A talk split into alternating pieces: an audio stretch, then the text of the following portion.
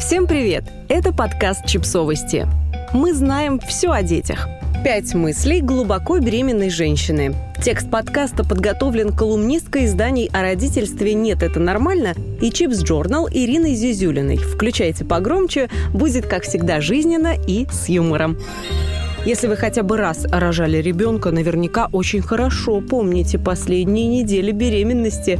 Еще бы, забыть такое сложно. Центр тяжести смещается так, что ходить становится по-настоящему трудно. Одышка не дает добраться даже до холодильника. Ноги больше походят на охотничьи колбаски. А мочевой пузырь напоминает о своем бренном существовании каждые 20 минут. В голове красным маячком пульсирует только одна мысль. Ну когда?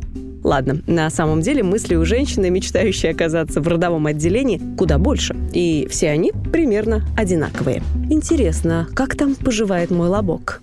Все, что ниже пупка, исчезает с радаров беременной еще на середине пути, когда живот начинает заметно расти. Но если колени можно увидеть, чуть-чуть согнувшись, то что там с половыми органами вообще непонятно. Не то чтобы это была та часть тела, на которую любуешься весенним утром, но все же любопытно, как она там.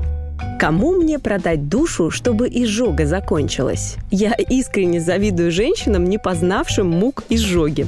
Кажется, вечное пекло, о котором писали все исследователи душ человеческих, выглядит как-то так. Говорят, на последних месяцах беременности с ней сталкиваются около 80% женщин. И это, скажу я вам, тот еще аттракцион.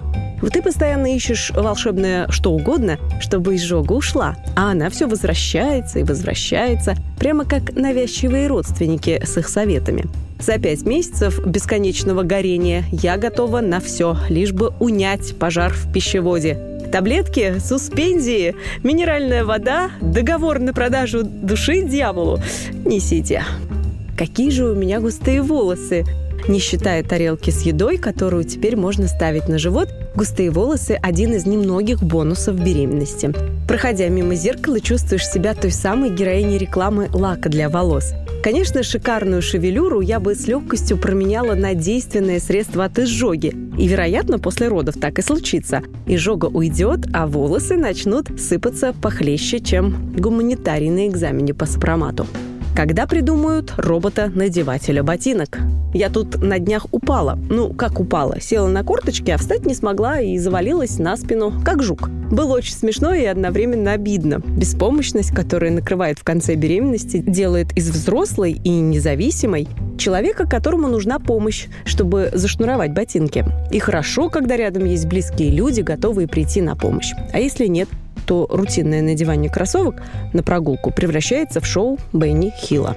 Почему мой нос, пальцы, рук, ноги, стопы увеличились в два раза?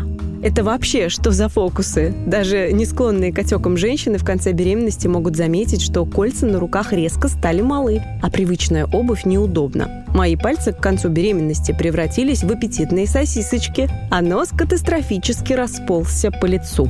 Кажется, пришло время найти ту штуку для массажа гуаша, которую купила на Али, но так ни разу и не использовала. Существуют ли легальные способы засудить человека за вопрос «Как дела? Еще не родила?»